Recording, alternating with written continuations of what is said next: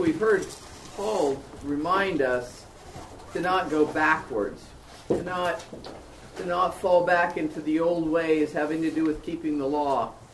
And there's certainly a principle of of things other than that uh, to apply. Lots of ways that we ought not to go back as well. But I think in chapter six, he's gonna he's gonna take one theme, the theme of of learning to do good to people.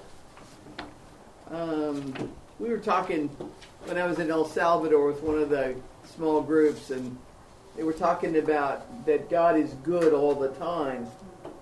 And I, I agreed with them. I said, but we have to learn to expand our definition of good. You know? When when things are great, then it's easy to say God's good.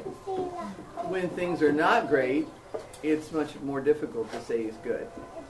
So the definition of good has to be a biblical definition, not a not a personal preference definition. My personal preference is to have no difficulties and I'll be faithful to to make sure and praise him that he's good. It's more more difficult, much more difficult when when the bottom falls out or when the the, the challenges of life uh, present themselves. And then our definition of good has to be expanded. Uh, a more biblical look at good because we trust him. But he, that is Paul, in chapter 6, is going to give four main instructions in this in this pretty short chapter, 18 verses or so. Four four ways to do good to somebody. So I want to read the whole thing if I can and, and, and then get us into it. He says, Brothers and sisters, if someone is caught in a sin, you who live by the Spirit should restore that person gently. But watch yourselves, or you also might or may be tempted. Carry each other's burdens, and in this way you will fulfill the law of Christ. If anyone thinks they are something when they're not, they deceive themselves. Each one should test their own actions. Then, then they can take pride in themselves alone without comparing themselves to someone else, for each one should carry their own load. Nevertheless, the one who receives instruction in the word should share all good things with their instructor. Do not be deceived. God cannot be mocked. A man reaps what he sows. Whoever sows to please the flesh, from the flesh will reap destruction. Whoever sows to please the Spirit, from the Spirit will reap eternal life. Let us not become weary in doing good, for at the proper time we'll reap a harvest if we do not give up. Therefore, as we have opportunity, let us do good to all people, especially to those who belong to the family of believers. See what large letters I use as I write you with my own hand? Those who want to impress people by means of the flesh are trying to compel you to be circumcised. The only reason they do this is to avoid being persecuted for the cause of Christ. Not even those who are circumcised keep the law, yet they want you to be circumcised, that they may boast about your circumcision in the flesh. May I never boast except in the cross of our Lord Jesus Christ through which the world has been crucified to me and I to the world. Neither circumcision nor uncircumcision means anything. What counts is the new creation.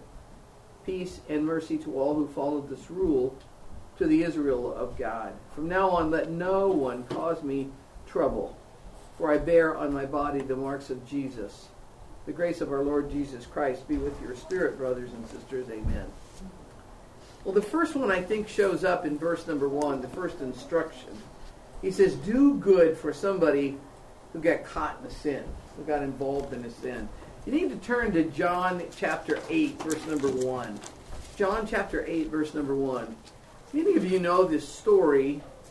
It's the story of the woman caught in sin, and she's presented to Jesus by a bunch of Pharisees takes place at the end of the Feast of the Tabernacle. Everybody was packing up their tents and heading home. And Jesus is sitting in the outer court around the temple called the Court of the Women. And he's confronted by these teachers, the Pharisees. Now, they're not. They're really not interested in the woman hardly at all. What they're trying to do is trap her. So let's look at the story. It says in uh, verse number one Then they all went home, but Jesus went to the Mount of Olives at dawn he appeared again in the temple courts where all the people gathered around him. He sat down to teach them, which would have been the position of, of, of authority. The teachers of the law, the Pharisees, brought in a woman caught in adultery. They made her stand before the group and said to Jesus, Hey, teacher, this woman was caught in the act of adultery. In the law of Moses, command or the law of Moses commanded us to stone such women. What do you say? They were using this question as a trap in order to have a basis for accusing him. Jesus leans down and starts writing in the ground with his finger. When they kept on questioning him, he straightened up and he said, Let any one of you who is without sin be the first to throw a stone at her. Again he stooped down and wrote more on the ground. At this, those who heard began to go away, one at a time, the older ones first, until only Jesus was left. The woman was still standing there. Jesus straightened up. He asked her, Woman, where are they? Has no one condemned you? No one, sir, she said. Then neither do I condemn you, Jesus declared. Go now and leave your life of sin.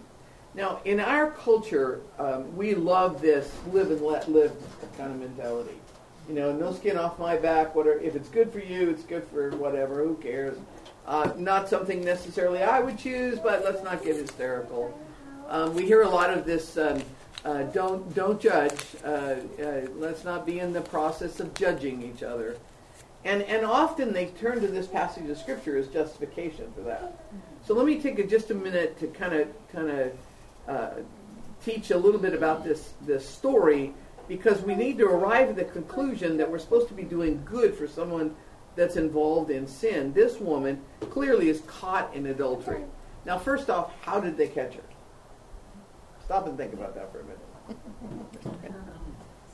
Set her up. Yeah, they set her up. So, so many of the men in that particular area, we don't know exactly where she's from, set her up. The guy that's with her was part of the gig. They knew where she would be.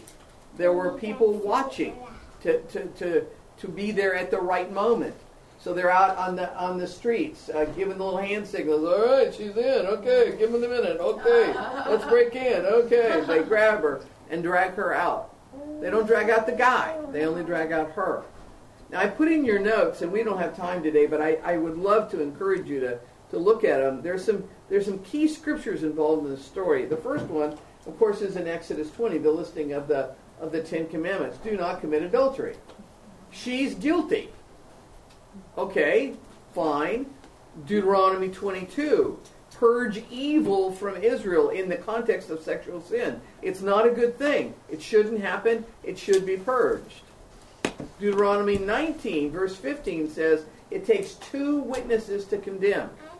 So you can't accuse someone of something unless there are two of you eyewitnesses. Um, and then in Leviticus chapter 20, the scripture says that both the man and the woman are to be judged. And when found guilty, both are to be stoned. And then in, in, Deuteronomy 17, the idea is that only the sinless witnesses, in other words, you couldn't be a witness if you were a participant. And, and, and so if you're not a participant and you're a witness, only they are the ones that actually get to throw the stones to stone the person that needs to be killed. Now, go back to our story. Who's dragging this woman to Jesus? Likely the crowd, if not all, to a large extent, is made up of the co conspirators. Maybe even the guy who was involved with her is standing there. Certainly the ones who broke in and drug her out, who had to have prior knowledge, are standing there. They're making the loudest the loudest voice. Jesus handles the technicality parts about, okay, do we have two witnesses that were not participants? Couldn't find them. He says, all right, let's start the stoning. The ones who can stone are the ones who are not guilty of the sin. Nobody picks up a stone they start to walk away from the oldest to the youngest. What does that tell you? the conviction. So he ends up at the end of this story, he says, by saying to the woman, uh, Where are they? And has, has no one condemned you? He's asking a technical legal question. According to the law, is there anyone that can fulfill the law here and we can do business according to the law? And the answer is no. Because by participation, none of them uh, you know, met the, the criteria. So instead, what he says then, on a legal technicality, then neither do I condemn you. And that story could have stopped right then. Barb, would you mind closing that door? Would you mind closing that door, Sherry? Thank you. The story could have stopped right then. The technicality of the legal criteria were not met, and therefore this woman should not be stoned. But the story doesn't stop there. What does he say? Go now and leave your life of sin. Now, if the story stopped at go now, we have a problem. He could have just dismissed her on the legal technicality. No, we can't finish the, the process because we don't have all the, the criteria met, but he doesn't. He goes one step further, looks into the depth of her soul, and says, Go and sin no more. Cut it out. Stop. So, in our culture where we want to do the we'll just live and let live, clearly Jesus is not of that mindset. The Lord tells us over and over again in the scripture to, to judge sin. And if we don't like that word judge, okay, our culture doesn't like it. So let's put in a, a couple of other words evaluate, properly identify, avoid minimizing so, so when we when we catch ourselves telling a lie, what is uh, often the self-talk? Goes kind of like this. Well, that was that was a little white lie. Was a, a little one. Or we say, that was a good lie. I needed to do that. there was good that came from that lie. You're all laughing, so you get that point already. Bible says in the New Testament, if we offend the law in one point, we are guilty of the whole thing. But we love to do that. Yeah, but mine is not as bad as. Or I had a good motive. Or there's a good set of reasons. The context for this minimizes. The truth of the matter is, we didn't tell the truth. We don't like that word judge, so use properly identify, you know, or avoid minimizing. Over and over and over again in the scriptures, in Romans and in 1 Corinthians 5 and 2 Corinthians 3 and Titus and 2 John, we are told to take appropriate action in the face of unrepented sin. Now, key word there is unrepented. When your kid comes and says, Mom, yesterday, when you asked me where I was with my friends, and I told you we were at church, I lied. Okay? Confession. He says, and mom, it was wrong, and I was just trying to get around. We wanted to go out with some friends. We, get, we you know, we went to In-N-Out. I got a double double. It's still, I shouldn't have lied to you, and I'm not going to do that anymore. Hey, mom, uh, let's put that thing on my phone where you can track me where I go, because I don't I don't want you to ever think I'm going to lie to you again. That is repented sin. He called it called. Yeah. Don't we all? He called a sin a sin, and then he turned from it. He did the 180. He didn't even leave the door open for it to happen again. He, he repented. Or, or the husband who comes home and says to his wife, I'm having trouble with pornography on the road. And it's not good, and it's not feeding my soul, and it's messing with our relationship. It's messing with my uh, understanding of women. It's not good. So, honey, I'm going to put this software on. Come watch me. I put the software on now. Every keystroke I make is mirrored onto your computer. I will never do anything on my computer that you can't see. That's repentance. That's it. Was calling it what it is and then turning from it, going, well, no, I'm not going to leave room for that anymore. So the point being that when there is repented sin, what is the response of the believers to the other person? Do good for someone who repents or was, revol- was involved in sin and repents. Do good for them. The King James Version of, of 6 1 says, He that is spiritual among you restore such a one. It takes some some character, especially if you've been the one lied to or wronged, to, to turn and, and allow them to be restored in relationship. It needs to go right back to the good place it was before they did that. We don't get to say, we don't get to keep looking at them. Where, where, where were you? It took you a little longer to get back to my kid. It took you a little longer to get home. You sure? Or to our husbands, honey, sure? No. Mm. We, we have to restore, put them back into place. We've looked at the sin, we've called the sin what it is, it's been repented, and we need to move on. Our responsibility is, is to restore. it. The message is stop it. That's God's message. He didn't look at this woman and say, I know, it's tough in this town. Man, those guys. he didn't do that. Probably was tough in that town. And those guys all need to be stoned themselves. But what he did was he looked at her and said, Cut it out. Don't do it anymore. Stop it. But then the responsibility on us, after the message of stop it has been given, is to restore once there's repentance. Now, a person who just stiff arms you, that keeps lying to you, or keeps this, or keeps that, that's a different scenario. But what we're talking about is the restoration of relationship, the ability to do good, to do good for someone who's been involved in sin. When I was down in El Salvador, they were talking about our pastor at one point in a very uh, encouraging, building up kind of way. And one of the, the people said, The thing I love about Pastor Jet is he is as harsh, he is in the same degree harsh on sin and deep in his love to the repentant sinner. Now think about that for a minute.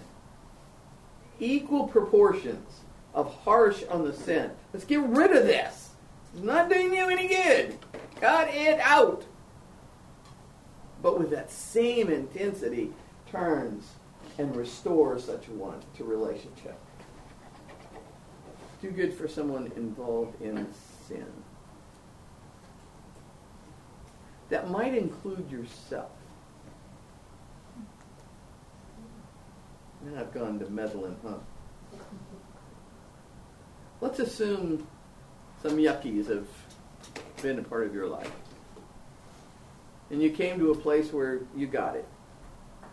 And you repented of it. You went to the Lord and with a brokenness, I don't want to do that anymore. I'm, I'm done. Did you restore you to the rightful place you were at prior to? Or did you make you keep paying for it? There's a difference between condemnation and conviction. Conviction leads to, oh, I need to stop that. Or start it. Condemnation is just that little wheel the gerbil runs on. And we women are really good at running on the wheel. If I were asked you to take out a three by five card and tell me your sin, you would write for a while. And it would not take you long to start. We are very hard on ourselves. And we should be. Sin should be dealt with. Not, not giving us an easy pass.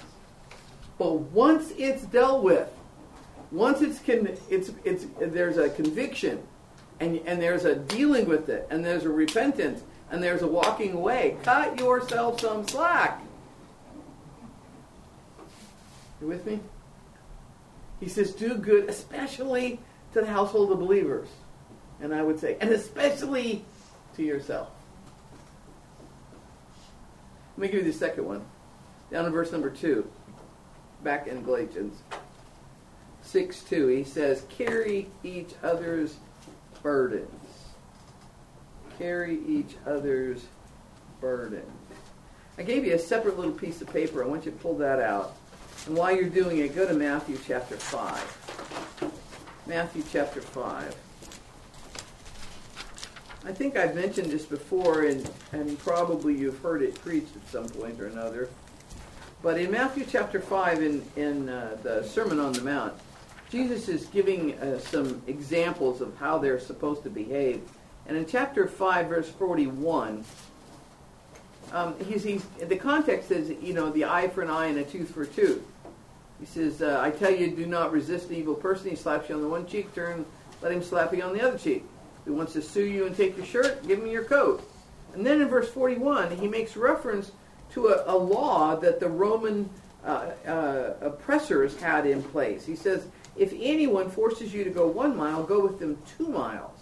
Now, the idea here is if a Roman soldier showed up in your town or village, his backpack and all of his junk that he normally carried, by law, anyone that he would designate had to come and pick that up and carry it one full mile. So the idea is, you know, get him out of town one full mile. By law, had to. Now what Jesus is saying, no, no, no, let's, let's go one more, one more step. In fact, let's go one more while or mile rather. So if he asks you to do one, do two. In the context of carrying one, another, one another's burdens, I want to I want to bring your attention to these to these a hundred different verses in the New Testament where there are at least 59 clear commands on, on how we're to relate to one another. Some of the commands are positive, you should do these things, and some of them are negative. Don't don't don't treat each other this way. Just glance down at that list. So love one another shows up at least 16 times. Be devoted to one another.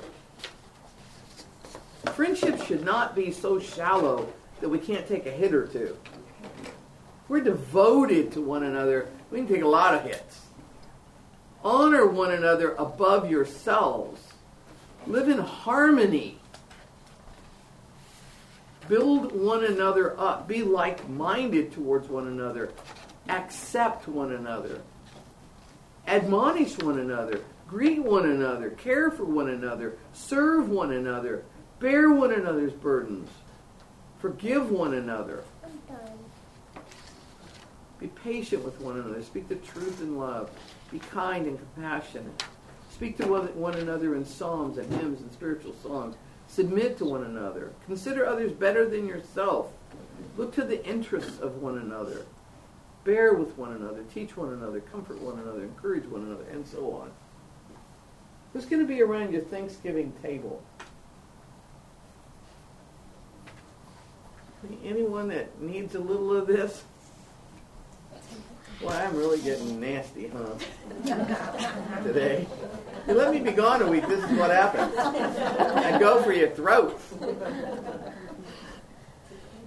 Carry each other's burden. It's not just talking about physically doing something for someone, although that's wonderful. Little little thoughtfulnesses are wonderful to, to receive. But but he's also he's also talking about all these other things. Be patient with and be kind to and consider them better than you and look to their interests and you know carrying one another burdens. I, I don't think it's an accident that he's got this unbelievable list that shows up over and over and over again in the New Testament. Carry one another's burdens. When someone's hurting, physically, emotionally, psychologically, relationally, um, it is so sweet when when one or more come along and pick you up and you don't have to walk. It is so refreshing when you're struggling through something to have someone just sit there. They don't have to say anything. They don't have to give you a boatload of advice. Just sit there. Or hand you a cup of tea and stare off into the sunset for a little while. You've all been on the receiving end of that. I know you have. How glorious to go do it for someone else. So that's my challenge to you this next week is figure out somebody that you can carry their burdens for them for a little while. There's a third do good. It start, shows up in verse 7. We're back in Galatians. Verse number 7, he says, uh, Do not be deceived. God cannot be mocked. A man reaps what he sows. Whoever sows to the flesh From the flesh will reap destruction, whoever sows to please the Spirit. From the Spirit will reap eternal life. Let us not become weary in doing good, for at the proper time we will reap a harvest if we don't give up. There is a principle that shows up in this part of the, the passage, the principle in sowing and reaping. It is so important. It's a natural process. It started in the book of Galatians. If you looked at chapter 1, it, it, it says, you know, let the land produce vegetation. Let the process start. That you sow something, you give it time, it, it, it, it produces something. Sowing and reaping takes time. And, and when we reap, we reap what we sow. You don't, you don't put, you know, in my case, radish seeds out there and voila, there's, you know, a cantaloupe. Uh, radish seeds produce radish. Uh, cantaloupes produce cantaloupes. We reap also in proportion to what we sow. Two little seeds and maybe one little little, little plant. But if you plant a lot of the seeds, whoa, look at that. Radishes everywhere. That is, that is such a spiritual principle as well. When we're stingy with our love, and it's only proportionate to what we get, we reap a very narrow harvest. Have you known some people that they, they just seem to gather people to them and there's just love flowing everywhere? It's because they were an active sower. They were sowing in people's lives. They paid attention, they cared, they responded, they listened, they shared, they whatever. And then and then look in another season, look look what what reaped. All those people caring and, and being sweet and kind and coming to their to their whatever. But it only happens when we are actively doing the sowing. When it's just us and, and our family. If it's just our three, uh, I can't do anything else. This is it. Our family. Close the door quick. They'll see us. You know, the garage door goes down before the car's all the way in. okay, I get it. I'm a monk at heart. I am. Monkus. I'm a monkus at heart. I am. But I have been on the receiving end of an, an amazing amount of love, and it's so sweet. But there has to be there has to be some sowing. You got to listen in church when they say that family over there is struggling. You got to actually go do something. You can do it quietly. You don't do it you know, with fanfare, but you got to do something. You got to slip them a, a hundred dollar bill when they're not looking. Just before this, it talks about when when uh, somebody receives instruction, here, back it up here, verse number six. The one who receives instruction in the word should share all good things with their instructor. Yes, they should. Bring it on right here. No, that's not what I'm talking about. But, but your pastor gets beat to death. Beat to death before he can get off the pulpit and get to his car. He's been 50 times whacked It's the truth. So, so when was the last time he slipped him a little note with with a hundred dollar bill in it? It says, "Take your wife out for dinner somewhere where nobody knows you." Or his wife. Oh my goodness, we hold her to such a standard. She can't do anything right. If she cares for herself, you know, that's all she does is pamper herself. if she doesn't care for herself, look at that old hag. I tell you. She can use a damn spa, don't you think? what? True? She buys a new outfit. Where did they get that done? she doesn't buy a new outfit. Oh, man, she really needs it. You know, somebody ought to take her down to Nordstrom's. I'm telling you. She can't win. Right? Little a little sowing and a little reaping, a little encouragement, a little note. And it, and it doesn't have to be a big deal. We tend to do the oh okay we got to wait till we have enough money to send them away for three days and no, an In-N-Out card might work. Mostly a note. Can I encourage you this week? Thanksgiving's coming up write five notes. Go to go find some note cards and take don't type it, don't email it, don't text it. Write it. At least three lines.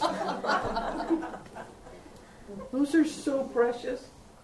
I have a drawer in my in my desk in here, and I call it my encouragement drawer, because there were always days in my administration when I got beat up, and in the worst of those, I went to the encouragement drawer, and I pulled out three or four notes.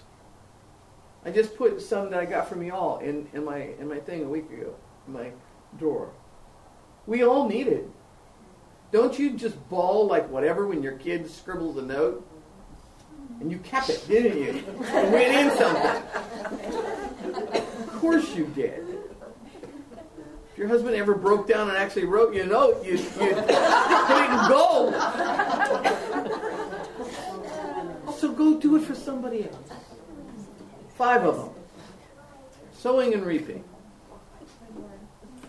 It's our responsibility to do good to all people, especially the believers. And don't stop doing good even when you're weary. I did not want to go to El Salvador this time. The first time I didn't know what it was going to be like. I was kind of up for it. It was kind of adventuresome, whatever, you know. The second time I knew darn well what I was in for. Mm-hmm. And I was tired and I didn't really feel good. And I knew it was going to beat the snot out of me, and it did. It did. And one, one night I was, they had a little book club there. They have to read all kinds of stuff from that, these guys. And they were reading the book, and I happened to know the book, and so they asked me if I'd sit in in the book club. I said, sure, I'd happy to. Do. And so they were talking, and one of the kids said, you know, when I go home and my responsibilities of church, I already know that Friday nights is not the nights that I want to, you know, their youth group or something. And I, and I really, I know that it's going to be hard for me to want to go. I want to just go to a coffee shop and meet with my friends, and you know, I really don't want to do that, and and I'm just really praying for the spiritual whatever. And I stopped him, and I said, buddy, let me just give you a little personal, practical advice. You don't need to pray about it. You don't need to memorize 12 more scriptures about it. You, need, you don't need to call 12 friends and ask them to hold you accountable. You need to show up. There is a lot in spiritual things that, that is built off of just showing up. I think that's what's being taught here. Don't stop doing good even when you're weary. Show up. Don't do it just when you feel like it or when it feels good or when it's comfortable or it matches your gift set. You know, show up. I promise you that's when the sweetness of God shows up. Certainly did for me on that trip. I'm so glad I went. I'm glad I showed up. So there's a fourth one, fourth do good in this passage. Starts down in verse number 12. Those who want to impress people by means of the flesh are trying to compel you to be circumcised. The only reason they do this is to avoid being persecuted for the cross of Christ. Not even those who are circumcised keep the law, yet they want you to be circumcised that they may boast about your circumcision in the flesh. May I never boast except in the cross of the Lord Jesus Christ. Boasting in the right thing. Doing good by boasting in the right thing. Um, their focus was to make a good impression on the outside, and that was by being circumcised. So if all the males were circumcised, they could step back and say, Look at us, good Jewish boys, we did what was in the law, we went to second aisle, we all got circumcised, yeah, yeah, yeah, look at me. And, and, and Paul's very clear in verse 13 that he, he talks about this as boasting about the flesh. The stuff you do in the flesh. And remember, we contrast ourselves by the spirit versus the flesh. Yes, I have a flesh. I am still hauling it around. One of the sweetest pictures I ever got was a guy who was preaching, and he said, Really, what we're doing is dragging around a dead body this side of glory, we're just dragging along a dead body. And we keep acting like it's going to jump up and do great things. and really, the flesh is just the dead body. Right? We keep expecting something amazing to happen out of this flesh, and it ain't. And on the other hand, we have the Spirit that came to be a part of us when we came to Christ at our point of salvation. And now this, the flesh wars against the spirit every single day. And who wins? Whichever one we fed. If we feed the flesh, the dead body kind of bounces along a little while. Looks like it's getting revived. We feed the spirit, then the spirit wins. How do we do that? Lots of ways. The center of which is the Bible that, that's in front of you. When we're in God's Word, when it's refreshing us, when we're memorizing it, when we're meditating on it, when we're sharing it with each other, when we're thinking about it, when we're applying it, hmm, flesh is emboldened. Excuse me, spirit is emboldened. When we don't, flesh starts to get puffy. When we speak to each other in songs and hymns and spiritual songs, like it says in Ephesians, we build up the spirit. I don't really want to go to church. I can worship right in my good old millennial home. I can plop open that computer and I'm right there. So why do we have to get out of our jamos? because you need it. And you know what else? I need it. I need to see Susie in church. I do. I need to be encouraged. I see her doing her little job after church. I don't even know what her job is, but I see her doing it. I'm encouraged to do a little job myself. What do you do back there? I just make sure the kids' rooms are cleaned up and I unlock all the cabinets. Cleans up the kids' rooms, of course. Is that not encouraging? Sure, it is. It's an encouragement to say, "Oh, I need a little job. Somebody give me one. I'll I'll take that other one." When I was down in El Salvador, mornings were glorious there, glorious, glorious. It was before it got all hot and humid. And I go out, sit on this picnic table outside my room, and I take my phone and, and put my my I you know playlist, and I got one one that says spiritual. What a nice playlist. And I I'm into uh, I raise a hallelujah. And I get to the punchline of that song, sing a little louder. I cannot sing. if I remotely find the note, it's an amazing thing. I'm singing at the top of my lungs out there. And the kids came out of the dorms and were kind of laughing at me. It's all right. I was encouraging them. I was encouraging myself. I was building up the spirit. Look, we got to boast in the right things. We don't boast in our ability. What, what does it matter if you can da da da da da? What we have to boast in is what Christ has done for us. My boasting is supposed to be focused only on the cross. I got nothing. I bring nothing to the table.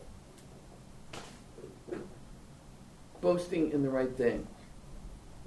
Boasting in the cross. He says, when he finishes up in verse number 15, he says, Neither uh, neither circumcision nor uncircumcision means anything.